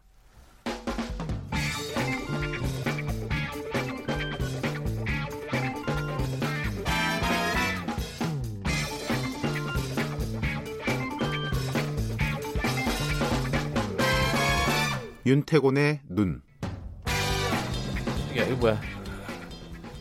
네, 윤태곤의 눈. 의제와 전략그룹 더모아의 윤태곤 정치 분석실장 나와 계십니다. 안녕하세요. 네, 안녕하세요. 시그널이 바뀌었네요. 뭐 미리 그... 얘기를 안 해주고 그래서 깜짝 놀랐네. 네. 자, 미국 내, 어, 간 얘기 잠깐만 해보죠. 네. 그, 어제 출발한 거죠? 네, 박지원 의원도 한참 이야기하셨지만 저도 네. 이야기 좀 해볼게요. 네. 어제 이제 뉴욕으로 떠났습니다. 문재인 네. 대통령이. 근데 애초에는 이게 이낙연 총리가 참석한다. 원래 그렇게 네. 예정돼 있었다고요? 준비도 되고 네. 있었고 그랬어요. 근데 이제 문 대통령이 참석기로 변경됐고 당연하게 한미 정상회담도 잡혔죠. 이게 선후가 약간 다를지도 몰라요. 그러니까 음. 한미 정상회담이 잡혀가지고. 예, 음, 그럴 수도 있겠네요. 예. 예. 이번에 문 대통령이 유엔 총회에 참석하면 취임 후 세 번 연속이에요. 유엔 총회를 원래 가을에 하는데 이천십칠년 오월에 당선됐지 않습니까? 네. 첫 해, 작년, 올해까지 삼 년 연속인데. 아, 개근이 개근하고 있군요. 예. 예. 우리 대통령으로서는 처음이에요. 그래요? 좀 이례적이에요. 그러니까 보통 앞에 한 번. 뒤에 한 번 정도 이런 식으로 가거든요. 가긴 가는데 매년 가지는 않았다. 그렇죠. 아. 예. 그럼 어쨌든 뭐 사람들이 관심 있는 거는 유엔 총회가 아니라 한미 정상회담이죠. 그렇죠. 우리나라 사람들은. 그러니까 문 예. 대통령하고 트럼프 대통령 회담 이번에 하면 이제 아홉 번째고 지난 유월 서울 정상회담 이후 약 석 달 만인데 네. 유월 정상회담 복귀해 보면은 그때 이제 일본에서 벌어진 국제회의 그 직후의 것이었지 않습니까? 네. 그리고 판문점 북미 정상회담으로 이어졌죠. 네. 그 직전에 오월 달에 원포인트로 문 대통령이 미국에 다녀왔고 그 직전에 보면 사월 달에 하노이 북미 정상회담이 있었는데 뭐 박지원 의원님은 성공했다라고 이야기했지만은 어쨌든 좀 객관적으로 볼 때는 예. 노딜로 끝났었다. 네. 그러니까 복귀를 해보면은 사월에 노딜 회담, 음. 그다음 오월에 급하게 한미 정상회담을 잡아서 문 대통령이 원포인트로 미국에 갔다 왔고 네. 유월 달에 트럼프 대통령이 왔고 그리고 그 칠, 팔월 동안에는 뭐 미국의 이제 한국 패싱 또 문재인 대통령에 대한 좀 뭐 음. 맹비난 뭐 이런 것들이 있으면서도 계속 북미의 끈은 놓지 않겠다 이런 음. 시그널을 보냈지 않습니까? 그리고 최근에 보면은 미국에서 그 화답 같은 게 있었던 음. 거고요. 예. 뭐 이렇게 우리 문재인 대통령이 움직일 때는 뭔가 조금 불, 불길이 사그러들 때 뭔가 좀 불길 피우는 예, 뭐 그런 역할이었네요. 그렇죠. 예. 근데 이번 구월 같은 거 보면은 불씨가 살아서 좀 더 붙으려고 하는 네. 과정이지 않습니까? 그 문 대통령 출발 전에 최정권 청와대 평화기획비서관이 브리핑을 했어요. 최 네. 기획관은 어, 대통령 이번 정부 출범 직후부터 엔에스씨에서 계속 이제 이쪽 부분을 담당을 하고 있는데 네. 이런 말을 했습니다. 문 대통령의 이번 회담은 한반도의 완전한 비핵화와 항구적 평화 정착을 위한 협력 방안을 협의한다. 음. 한미 동맹을 더욱 공고화하기 위한 다양한 방안과 역내 현안도 논의할 것이다. 이렇게 두 문장으로 말했는데요. 앞 문장하고 뒷 문장을 떼서 볼 수 있을 거예요. 음. 앞 문장에 이제 완전한 비핵화, 항구적 평화 정착을 위한 협력 방안. 요게 이제 남북미 관계에 예. 대한 거죠. 예. 그리고 지금 뭐 북한도 움직임이 좀 뭐랄까 있어요. 어, 볼튼 보좌관 경질도 있고 그리고 실무협상 재개 얘기도 계속 나오고 그렇죠. 있고요. 실무협상 재개 이야기 나오고 있고 이게 크게 보면은 음, 팔월 달에 이렇게 한미 연합훈련이 있으면서 이거 끝나고는 뭐가 되긴 될 거다라는 이야기들 계속 있었는데 예. 트럼프 대통령이 최근에 그 볼턴 보좌관 경질했지 않습니까? 네. 예. 그러면서 볼턴이 주창한 리비아 모델 때문에 북미 간 대화 국면이 안 좋았다. 네. 리비아 모델이라는 게 선 핵폐기 후 보상, 뭐 일괄 타결 뭐 이런 데 대한 건데 거기다가 그러면서 어쩌면은 새로운 방법이 매우 좋을지도 모르겠다. 트럼프 대통령이 음. 이렇게 말했고 요 며칠 동안 뭐 아, 지난 삼 년간 제일 좋았던 것은 북미 관계다. 뭐 이런 이야기도 했고. 아, 말이 많아서 이게 예. 어떤 걸 진심으로 받아들여야 할지 모르겠지만. 근데 예. 어쨌든 북한 입장에서는 곧바로 반응을 했죠. 김명길 북한 외무성 손해대사가 트럼프 대통령이 리비아식 핵포기 방식의 부당성을 지적하고 음흠. 조미 관계 개선을 위한 새로운 방법을 주장했다는 보도를 흥미롭게 읽어보았다. 이렇게 반응했단 말입니다. 화답을 한 거네요. 일단. 그렇죠. 그렇죠. 그렇다면은 이게 저 북미 간의 실무협상이 곧 재개될 것이고 그 다음에 한미 정상회담에서 어떤 이야기가 나올 것이냐. 지금 네. 뭐 이야기 나오는 것들은 음, 북한이 일단 영변 핵시설 폐기. 그 하노이 때 예. 이야기했던 거 그럼 다시 꺼내 나오고 거기서 플러스 알파가 있을 것이냐 음. 그럼 또 미국도 그때 이야기했던 거보다는 플러스 알파가 있을 것이냐 음. 그럼 좀 맞춰가지 않을까 연반 네. 때보다는 한 발씩 한 발씩 양보해가지고 다만 단계적으로 하긴 하더라도 네. 완전하고 검증 가능한 비핵화의 최종 목표 뭐 로드맵에 대한 조금 얼개라도 나와야지 진도가 나갈 수 있는 거 아니냐. 미국에서도 그렇고 한국에서도 그렇고. 그렇죠. 예. 그리고 최근에 이해찬 민주당 대표가 이런 이야기했단 말입니다. 개성공단 빨리 재개해야 된다. 음흠. 그게 이런 흐름하고 이제 같은 맥락에서 가는 건가 이런 음. 관측도 있는 건데 조금 뭐 봐야 되겠죠. 다만 이런 거 있습니다. 우리 국내 여론도 중요한 요인, 요인이에요. 네. 예컨대 뭐. 그 방위 분담 협상도 있는 것이고 네. 또 북한 핵 동결 추가 핵 실험은 없고 장거리 투발 수단에 대한 개발도 없는 현 상황 정도에서 제재 완화 쪽으로 진행이 된다 네. 했을 때 아시다시피 최근에 북한이 그 단거리 발사체 무력 시위는 계속했어요. 그러니까 네. 미국에서 그 작은 거다 그랬지 않습니까? 근데 사거리로 치면은 우리나라 조금 더 나가면 일본 정도잖아요. 네. 그러니까 뭐. 말하자면 우리 목도 있을 것이냐 이런 음. 거죠.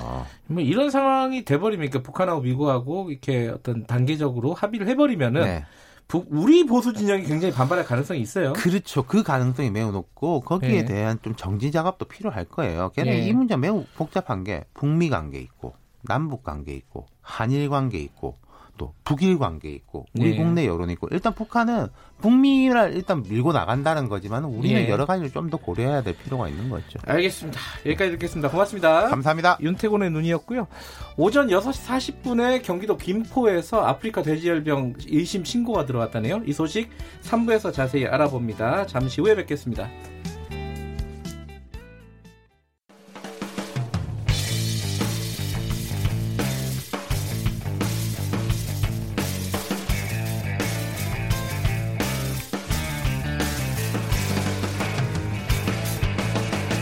김경래의 최강시사. 네, 김경래 최강시사 삼 부 시작합니다. 어, 이 부 마지막에 말씀을 드렸었죠. 오전 여섯 시 사십 분에 경기도 김포에서 아프리카 돼지 열병 의심 신고가 들어왔다고요. 이제 아직 신고가 들어와서 확진이 내려진 건 아니고요.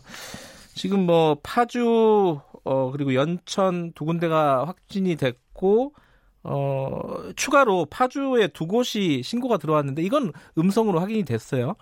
음, 이번에 들어온 김포는 어떻게 될지 좀 지켜봐야 될 내용이고요. 근데 걱정스러운 거는 이 태풍 타파가 지나간 뒤에 어떻게 이 돼지 열병이 확산되느냐 많으냐 뭐 이 부분도 좀 궁금한 부분이 있습니다. 전문가 연결해 보겠습니다. 정, 건국대 수의학과 서정향, 서정향 교수님 연결돼 있습니다. 안녕하세요. 네, 안녕하십니까. 어, 이게 파주 쪽에 두 군데는 어, 신고가 들어갔는데 확진이 어, 의, 음성으로 나온 거죠? 네, 음성으로 예, 나온 걸로 알고 있습니다. 그래가지고 이제 확산이 안 된다 이렇게 생각을 했었는데 이게 오늘 아침에 보니까 경기도 김포에서 또 의심 신고가 들어갔어요. 네. 이, 이런 상황은 종합적으로 볼 때 좀 어떻게 봐야 됩니까? 이게 좀 우려되는 지점이 있는 건지 아니면 조금 더 지켜봐야 될지 어떻게 보시는지 좀 궁금하네요. 예, 우선 그 태풍하고 관련되어져서 감염 의심을 하는 것은 네. 아무래도 그 이전에 그 구제역과 같은 전염병이 바람에 의해서도 전파가 가능하기 때문에 아마도 아마도 그러한 가능성 때문에 우려할 수 있는데 네. 사실 아프리카 돼지 열병은 태풍에 의한 전파 우려는 저는 조금 배제해도 될 것 같는데 그런데 예. 갑자기 태풍 이후에 파주 연천에 이어서 김포에 의심신고가 들어왔다라고 하니까 그 부분에 대해서는 조금 음. 뭐 추후에 확실한 에, 조사가 네. 있어야 될 것 같는데 조금 더 기다릴 필요가 있지 않을까 생각됩니다. 그런데 예, 예. 이제 태풍이 불면요, 이제 물이 많아지잖아요. 태풍이 지나가고 나서. 근데 이제 원래 아직까지 뭐 정확하게 어, 감염 어, 경로가 파악된 건 아니지만은 연천, 파주 이쪽의 감염이 북한에서 왔다. 그리고 북한의 강을 따라서 뭔가 매개체가 온 것이 아니냐라는 의심이 있었는데 그것 네. 때문에 이제 태풍 때문에 어, 더 확산되는 거 아니냐 이런 걱정이 든단 말이에요. 어, 그렇게 네. 생각하는 건 어떻게 보십니까?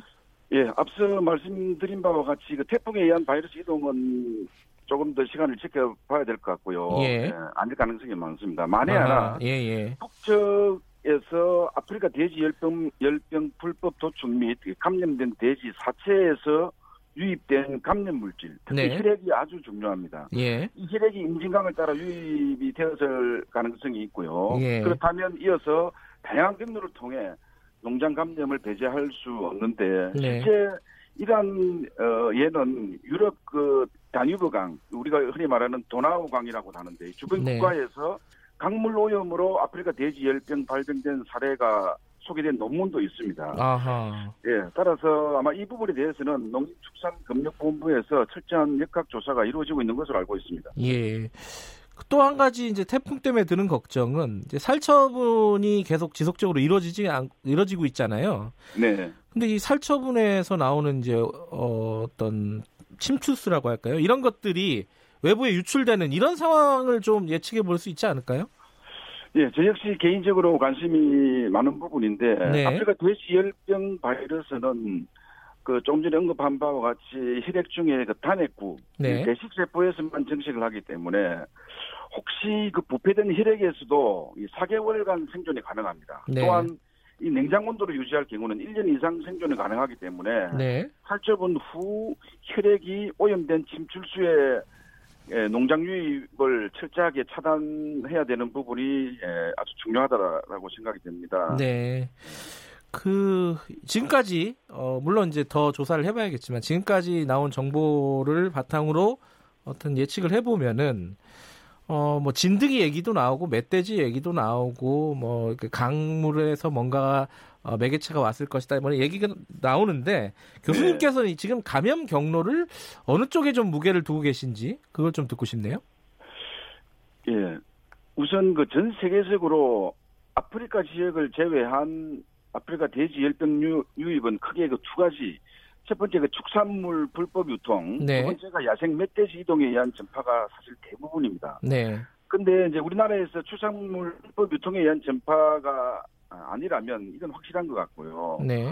그렇다면 야생 멧돼지 이동 부분에 좀 더 관심을 둬야 되지 않을까 생각이 됩니다. 네. 따라서 환경부든 농림축산식품부든 아프리카 스와인 피부 전파를 규명하는 데 있어서 그 철저한 야생 멧돼지 연구가 진행되어져야 되고요. 네. 일단 그 발병지 파수 연천 및 그 비무장지대 근처 야생 멧돼지부터라도 좀 포획을 해서 음. 바이러스 잠복 감염 가능성 모든 것을 열어두고 네. 심지어 어, 야생 멧돼지에 묻어 있는 어, 붙어 있는 그 연 진드기까지 네. 예, 철저하게 음. 정부 부처에서 예, 축산들이 좀 신뢰할 수 있는 역할을 좀 했으면 합니다. 네. 근데 그 포획을 한다 보면요, 이 포획된 멧돼지는 포획되더라도 나머지 다른 멧돼지들이 다른 곳으로 이제 도망을 가서 오히려 확산을 부추기는 거 아니냐 이런 걱정도 일부 있더라고요. 네, 그런 가능성이 있습니다. 그 음. 문제는 그 포획한 야생 멧돼지가 아프리칸 스와인 피버의 돼지 열병의 감염에서 회복된 돼지라면, 네, 예, 치료 채취 과정 중에 혈액을 포함한 체액이 주변에 오염될 가능성이 상당히 농후합니다. 네. 이러한 부분에 대한 그 행동 지침 가이드라인도 정부에서 함께 생각을 해야 되고요. 예. 따라서 유럽은 이러한 것을 배제하기 위해서 전문 그 사냥업체에서 야생 멧돼지 포획을 하고 있는 것으로 알고 있습니다. 예. 이 한 가지 좀 여쭤보고 싶은 게 아까 살처분 얘기 잠깐 말씀드렸었는데. 네.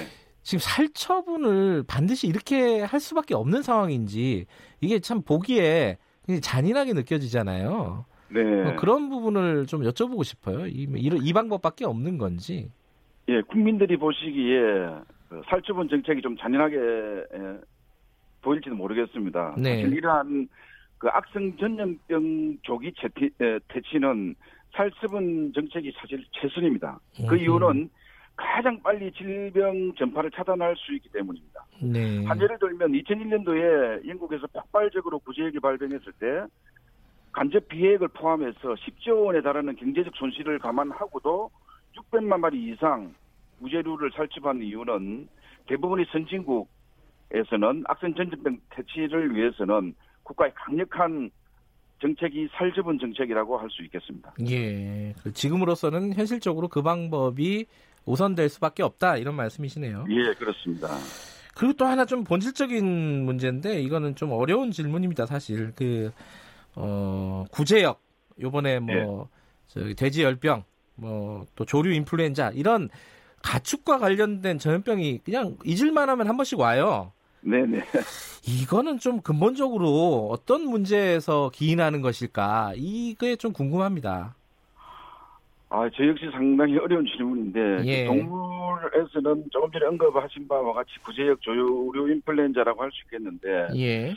대부분의 그 악성 전염병은 이 자연 친화적이라서 특히 이제 아프리카 스와인 피버 어, 돼지 열병은 그야말로 아프리카에서만 발병하는 질병이 유럽 대륙을 건너오고 다시 아시아로 오고 그리고 대한민국 축산 농장까지 지금 감염이 되었는데 네. 사실 이러한 이유는 글로벌 워밍이라든지 음흠. 지구가 뜨거워지고 또 네. 이, 요즘 이동 수단이 워낙 원활하기 때문에 네. 이러한 것이 일단 주요 원인 중에 하나가 될 것이라고 생각되는데 그러한 만큼 범정부 차원에서는 철저한 국경 검색을 포함한 차단 방역이 가장 중요하다고 생각이 됩니다. 예. 어, 한 삼 주 어, 이렇게 좀 확산이 어, 이렇게 차단이 되면은 좀 안심할 단계가 아니냐. 처음에 이제 당국에서 이런 얘기를 했는데, 어, 네. 요, 요 정도 수준으로, 근데 지금 계속 의심신고가 들어와서 이게 어떻게 봐야 될지 모르겠습니다. 언제까지 지켜봐야지 좀 안심할 단계일지. 예, 사실, 그, 언론에서도 뭐 여러 차례 보고가 됐, 보도가 됐지만, 네. 일단 현 시점에서 첫 발병 이후 잠복기가 최대 십구 일까지 감안한다면, 다음 주까지만 발병 보고가 없다라고 하면 예. 확산 가능성은 낮다라고 그렇게 모든 예. 그 매체들이 예상을 했었는데 물론 뭐 저희도 마찬가지고요. 예. 근데 지금 갑자기 김포에서 의심 신고가 들어왔다고 하니까 네. 일단 의심 신고가 왔다가 들어왔다고 하는 것은 제가 뭐 현황을 지금 현재는 파악을 못 예. 하겠는데 예. 일단 정부에서 명확한 결과가 나오는 대로 또 추가 또 내용을 예. 소개하도록 하겠습니다. 알겠습니다. 이 파주가 어떤 식으로 확진이 될지 좀 지켜봐야 될 상황인 것 같습니다. 오늘 말씀 감사합니다. 네, 감사합니다. 예, 건국대 서정향 교수님이었습니다. 아, 파주가 아니라 새로 들어온 데는 김포였죠. 청취자 여러분들도 아프리카 돼지열병 확산 차단을 위해서 방역 조치에 적극 협조해 주셔야 합니다. 그 양돈 농가에서는요, 소독 실시하고 어, 출입자 통제하고 이런 차단 방역과 함께 매일 어, 임상 관찰 어, 실시하셔야 되고요. 그리고 고열, 이유 없는 폐사 이런 의심 사항이 생기면은 검역본부 혹은 시군구청에 반드시 신고해 주시기 바라겠습니다. 김경래 최강시사 듣고 계신 지금 시각은 여덟 시 사십일 분 향해 가고 있습니다.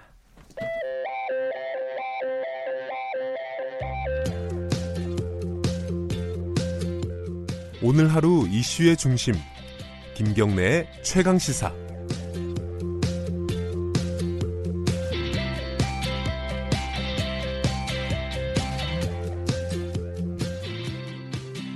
네, 김경래 최강시사 함께하고 계십니다. 어, 삼 부 마지막에는요, 좀 재밌는 얘기 좀 해보겠습니다. 어, 대한민국 신뢰도 조사라는 걸 시사인에서 매년 하고 있죠. 근데 어, 올해는 제가 일전에 한번 좀 전해드린 적이 있었는데, 어, 신뢰하는 매체 이 위에, 무려 이 위에 유튜브가 올라왔습니다. 이게 유튜브를 매체라고 볼 수도 있는 건가 싶기도 한데, 어쨌든 이 위로 올라왔습니다.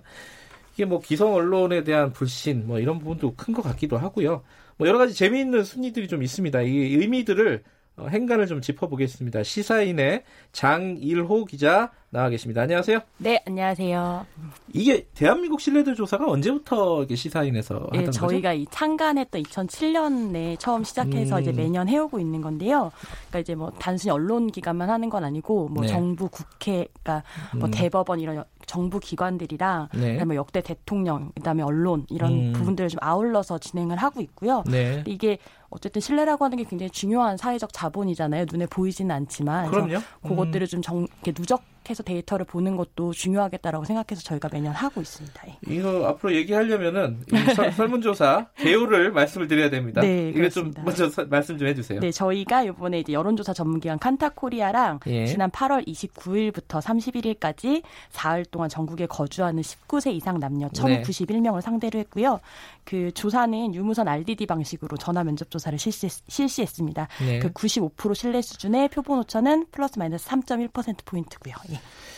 아까 제가 어, 장 기자를 모실 때 말씀드린 부분부터 가보죠. 이 어, 질문이 이거였어요? 매체 중에 가장 신뢰하는 매체가 어딥니까? 이거예요? 모든 언론 매체 중에 가장 신뢰하는 매체를 꼽아달라는 어. 질문인데요. 그러니까 저희가 이제 신문도 따로 하고 방송도 따로 묻는데 이게 다 합쳐서? 예, 다 합쳐서 묻는 거죠. 그러니까 종합순위네요. 그렇죠. 종합순위를 음. 또 이제 별도로 일 순위해서 중복으로 답하게 네. 하는데요.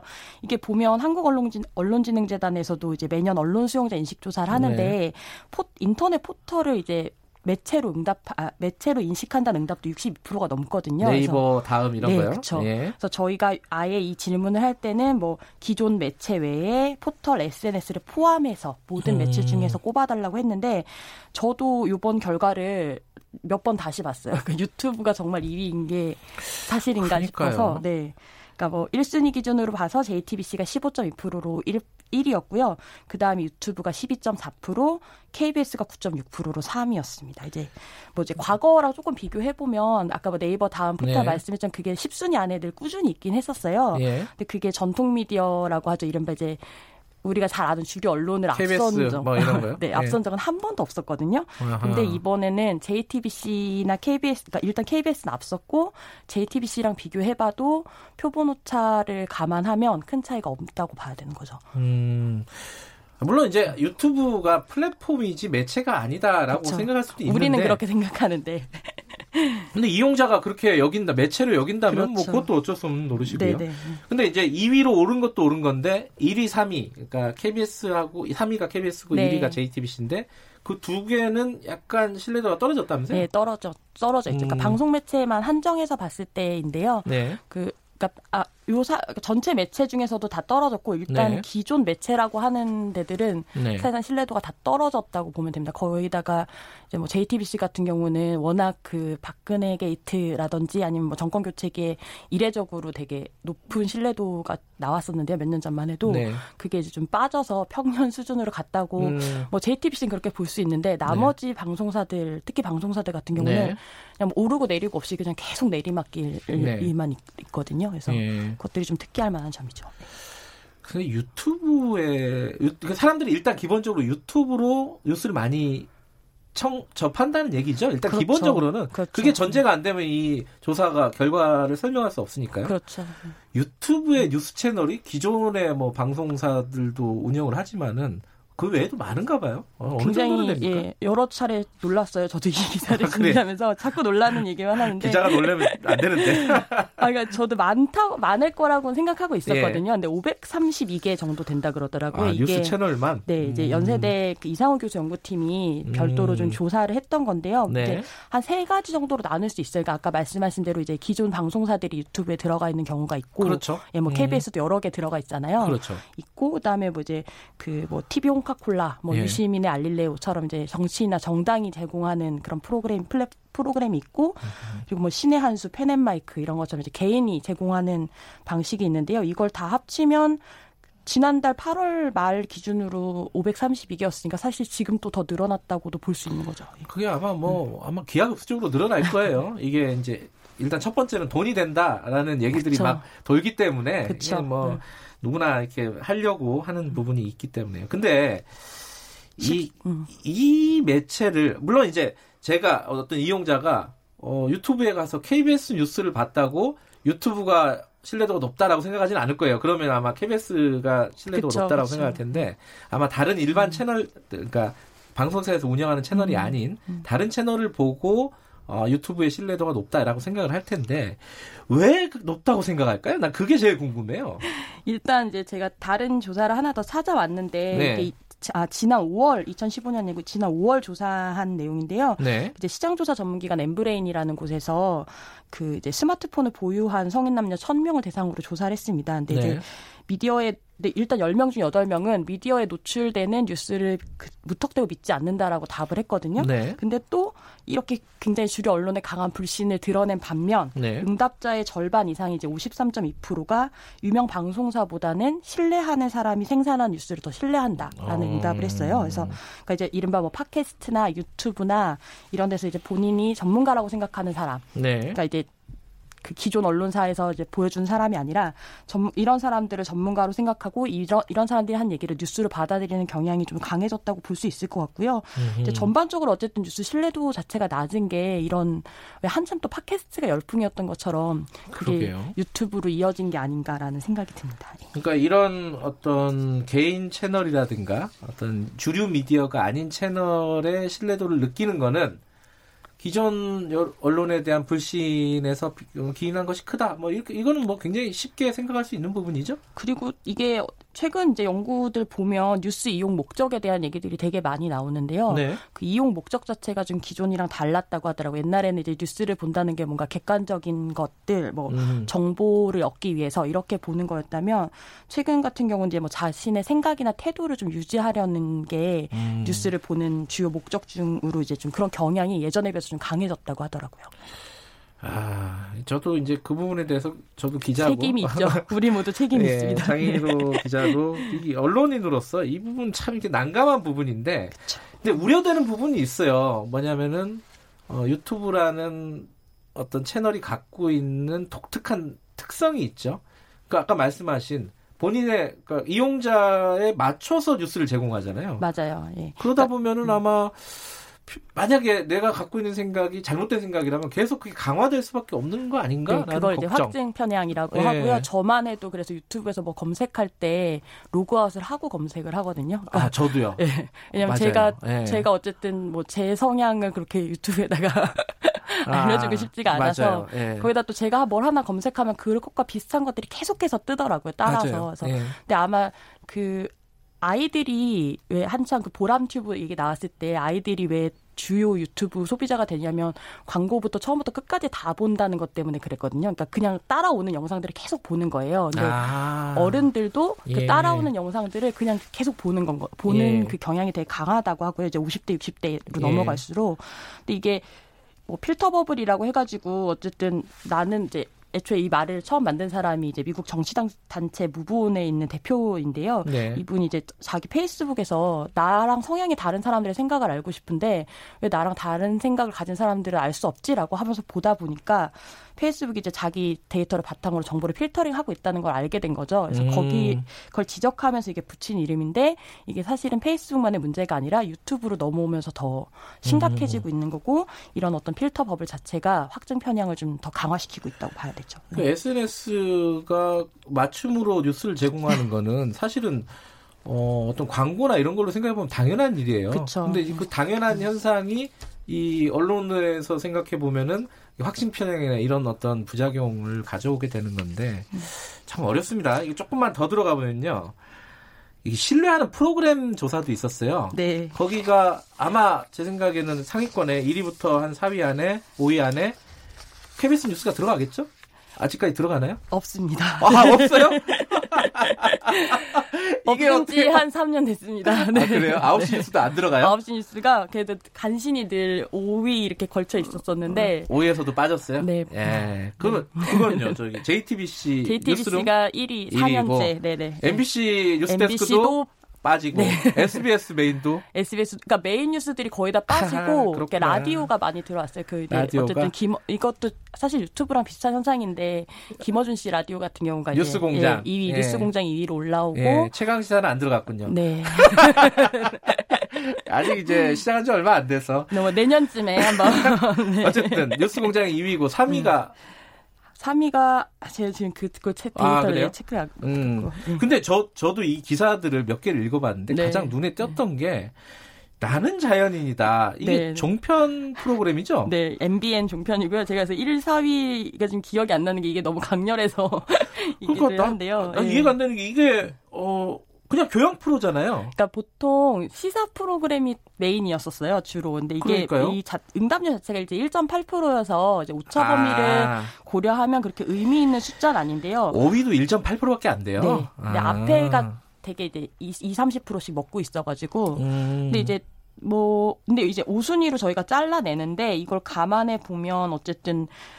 다른 프로그램들이 그만큼 신뢰하지 않았다라고 판단했기 때문에 이런 일 점 팔 퍼센트짜리도 오 순위 안으로 잘랐을 때 들어온다는 걸 알 수 있는 거죠. 그러니까 한마디로 하면 이런 거네요. 지상파들의 메인 뉴스가 나는 자연인이다 보다도 어, 신뢰도가 떨어진다는 거 아니에요? 마음이 아프지만. 이건 되게 충격적인데요? 네. 그러니까 이게 역대 조사 보면, 음. 이제 아까 말씀하셨던 케이비에스 아홉 시 뉴스라든지, 뭐 엠비씨 뉴스데스크, 그 다음에 네. 에스비에스 여덟 시 뉴스, 이런 이제 대표 뉴스 프로그램들이 다 들어가 있었고, 음. 뭐 피디 추천, 뭐 백분 토론, 그것이 알고 싶다 같은 이제 메인 시사방송들이 거의 다 이제 오 순위 안에는 다 들어와 있었거든요. 근데, 네. 그리고 어쨌든 이천십일 년 종편 개국 전만 해도 와이티엔도 이제 예. 좀 이름이 있었었는데 이게 굉장히 이제 종편 음. 자리 잡는 시점을 넘어가면서 큰 변화들이 좀 보였었죠. 예. 그랬군요. 그러니까 나는 자연인이다가 신뢰도가 높다기보다는 그렇죠. 다른, 다른 방송들이 어, 다른 프로그램들이 음. 신뢰도가 떨어지다 보니까 음. 이게 올라왔다. 네네. 이렇게 해석하는 게 타당하겠네요. 근데 이런 현상이요, 뭐 유튜브의 어떤 신뢰도 이런 것들이 높아지고 음. 이런 것들이 우리나라에만 있는 건가요? 아니요, 한국만의 현상은 아니고요. 세계적으로도 좀 증가세이긴 합니다. 이제 한국이 근대도 앞서 나가는 편이긴 하죠. 그래서 아. 이제 그 이제 로이터 저널리즘 연구소에서 저희가 예. 이제 삼 년 전부터 그 조사 대상국에 포함이 돼 있는데요. 예. 여기서 보면 이제 지난 일주일 동안 유튜브에서 뉴스 관련 동영상을 신청 시청한 적이 있다라는 질문에 한국은 이제 사십 퍼센트가 음. 그렇다고 답해서 삼십팔 개국 가운데 사 위였습니다. 조사 대상국 전체 평균은 이십육 퍼센트였고요. 음. 한국보다 이제 뉴스, 유튜브로 인한 뉴스 소비가 많은 나라가 터키, 음. 타이완, 멕시코 그다음에 한국 순이었고요. 상대적으로 좀 북유럽 국가들, 그러니까 뭐 덴마크, 영국, 노르웨이는 좀 유튜브로 보는 음. 뉴스 시청 비율이 좀 낮은 편이었습니다. 아 지금 저기 피디가 검색을 해보니까 음. 어. 신뢰도가 높은 프로그램 삼 위에 케이비에스 아, 뉴스가 있었네요. 케이비에스 오셔서 이러면 안 됩니다, 지금. 죄송합니다. 네. 아, 그나마 다행이네요. 네. 이게 뭐 방송사 입장에서는. 근데 삼 위는 그것이 알고 싶다고. 네, 주로 이제 있었던 예. 것들. 근데 어찌됐든 오 위가 어, 나는 자연이다라는 거는 굉장히 좀 충격적인 어떤 순위가 아닐까라는 생각이 듭니다. 그러니까 그게 퍼센트 자체보다는 음. 그냥 그 의미, 그게 그렇죠. 오 위로 들어왔다는 의미 자체가 좀 있는 것 근데 같아요. 이, 네. 어, 전체적인 순위 말고 이게 한국의 국제적인 순위 말고 우리 한국이 갖고 있는 굉장히 특성이 있다면서요, 유튜브. 이게 이제 보통은 연령대가 높아질수록 다른 나라는 유튜브로 이제 뉴스를 보는 게 좀 떨어지거든요. 아무래도 그게 자연스럽게 네. 느껴지죠. 근데 한국은 네. 이제 일단은 전 연령대가 고르게 많이 이용을 하고 있었고요. 유튜브를요? 네. 아하. 근데 특히 이제 오십오 세 이상을 따로 떼서 봤는데 네. 이거를 삼십팔 개국 평균을 내면 이십이 퍼센트였거든요. 근데 네. 한국은 사십이 퍼센트. 약 두 배 정도 더 아. 높았고 또 다른 나라 들 같은 경우는 정치 성향별로 쪼개봐도 유의미한 차이가 크게 없었는데 한국 같은 경우는 이제 진보 성향, 보수 성향 이용자들이 중도 성향 이용자들보다 십 퍼센트 포인트 이상 유튜브를 더 많이 이용하는 걸로 나타났습니다. 그래요. 그러니까 한국의 어, 노년층, 오십오 세 이상을 뭐 노년층이라고 보긴 그쵸, 조금 쉽진 않은데 예, 예. 어쨌든 네. 오십오 세 이상의 유튜브 이용률이 굉장히 높다. 다른 나라에 비해서. 네. 이건 뭐 저는 실제 생활에서 그걸 느껴요. 저희 어머니도 음... 단톡방 같은 데서 유튜브 링크가 돌더라고요. 어, 링크가 굉장히 많이 돌아요. 맞아요. 예. 그 뭐 종교적인 것도 그렇고 정치적인 맞아요. 것도 그렇고 그 모든 게 다 유튜브에서 일단 검색을 하시더라고요. 저희 아... 어머니 요새 김치 담그시는 법을 그렇게 열심히 맞아요. 예전에 네. 네이버에서 검색하던 거를 요새는 네. 유튜브에서 검색하는 게 트렌드라고 하더라고요. 그거를 또 저희 이제 여덟 살짜리 조카가 육십 세인 어머니에게 알려줬다 음... 그러더라고요. 그렇게 검색하는 법. 그렇군요. 이게 아마 언론에 종사하는 사람으로서 어떤 생각해야 될 지점들도 많이 있고 산업적인 측면에서도 여러 가지 고민들이 많이 생기는 지점인 것 같습니다. 오늘 뭐 어, 그래도 케이비에스 아홉 시 뉴스가 삼 위에 올랐다라는 죄송해요. 아닙니다. 예, 네. 정정보도 요청 들어올 뻔했습니다. 네. 아홉 시 뉴스에서. 오늘 말씀 감사합니다. 네, 고맙습니다. 장일호 시사인 기자였고요. 어, 김경래 최강시사 아, 오늘은 여기까지 하겠습니다. 저는 뉴스타파 기자 김경래였고요. 내일 아침 일곱 시 이십오 분 다시 돌아옵니다.